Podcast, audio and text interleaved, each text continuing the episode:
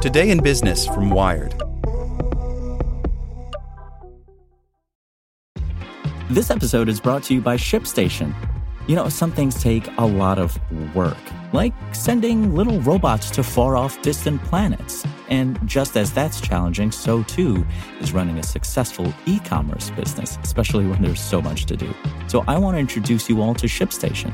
Now, I love using ShipStation because of its easy to use dashboard, which makes managing orders and printing labels a breeze and super smooth. Oh, and the customer service is just out of this world. It's exactly what you need to help grow your business. Sign up for your free 60-day trial at shipstation.com slash technews. That's shipstation.com slash technews. This podcast is sponsored by Cloud Optimizer. As a business owner or IT manager, are your cloud investment costs going up and you don't know why? It's time for Cloud Optimizer.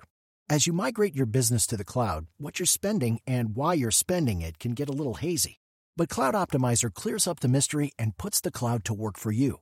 Cloud Optimizer starts by analyzing usage patterns, right sizing resources, leveraging discounts you may not be aware of, implementing automation, and much more. And by reducing unnecessary expenses and maximizing performance, Cloud Optimizer guarantees you a savings of five times what you spend for their service. As you utilize cloud based services more and more, you don't have to lose sight or control of your spend. You can stay agile, streamline your costs, and optimize your performance, plus save significant money with Cloud Optimizer.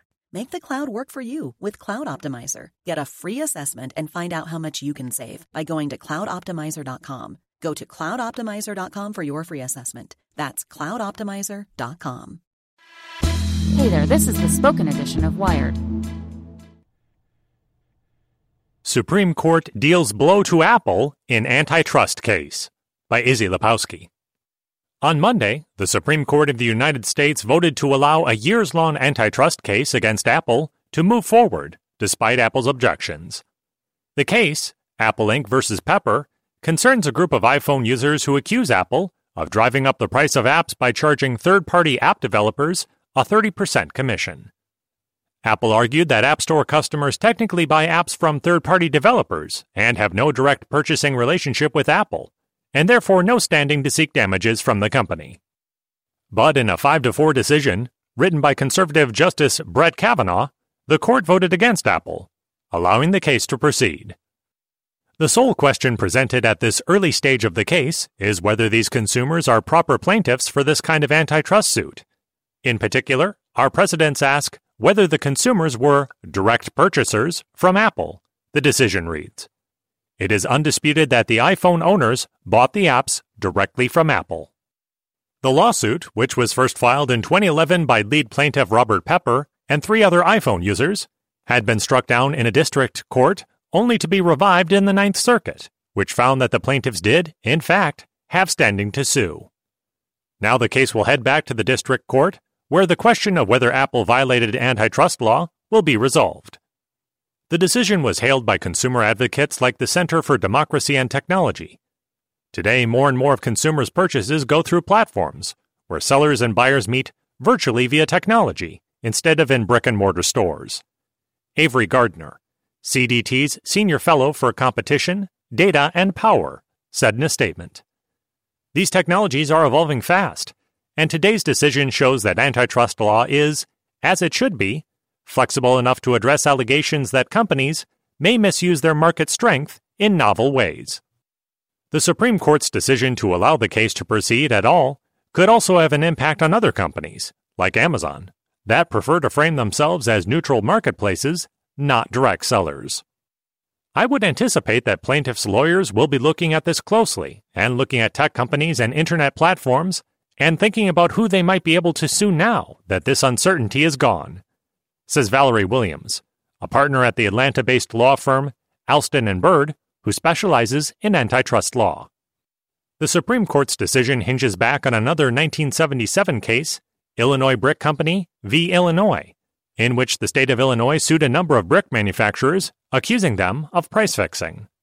The manufacturers argued that because their direct customers were contractors, not the government, the government couldn't sue them, and the case should be dismissed. The Supreme Court sided with the brick manufacturers, finding that indirect purchasers cannot seek antitrust damages, a principle now known as the Illinois Brick Doctrine.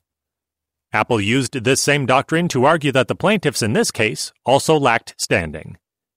In oral arguments last fall, a lawyer for Apple argued that because app developers set their own prices, App Store customers are really buying from the developers, not Apple itself. In other words, Apple positioned itself as merely the retail space where app developers pay to set up shop and sell their products. But in their decision, the Supreme Court justices rejected this framing, writing that Apple was arguing strenuously against a simple conclusion. There is no intermediary in the distribution chain between Apple and the consumer, the decision reads.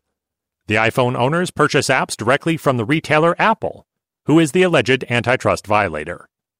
Tech companies and consumer advocates have been watching this case closely, bracing themselves for a ripple effect across the industry. But Williams says the court's decision in this case largely avoids drastic reinterpretation of the law. It does not, for instance, overturn the Illinois Brick doctrine by finding that indirect purchasers of a product have standing to sue for antitrust violations. If they had overturned Illinois Brick and allowed indirect purchasers to sue for federal antitrust claims, that would be a huge change, Williams says. Instead, the court merely found that under the law as written, Apple Store customers do have a direct purchasing relationship with Apple. That's largely because Apple prohibits people from buying iPhone apps anywhere other than its own App Store.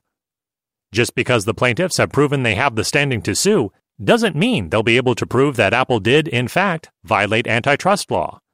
This is its own complex question, and one that Williams says is likely to end in a settlement. It's also a question that European regulators are grappling with after Spotify made a complaint against Apple to the European Commission earlier this year. Spotify similarly argued that by charging a 30% commission on in app purchases, Apple is abusing its market dominance and requiring app developers to pass those costs on to consumers. Apple didn't respond to Wired's request for comment regarding the Supreme Court decision. Want to learn how you can make smarter decisions with your money? Well, I've got the podcast for you. I'm Sean Pyles, and I host NerdWallet's Smart Money Podcast. Our show features our team of nerds, personal finance experts in credit cards, banking, investing, and more – and they'll help you make the most of your money while cutting through the clutter and misinformation in today's world of personal finance. You'll get clarity on strategies to help you build your wealth, invest wisely, shop for financial products, and plan for major life events. Listen to NerdWallet's Smart Money Podcast wherever you get your podcasts.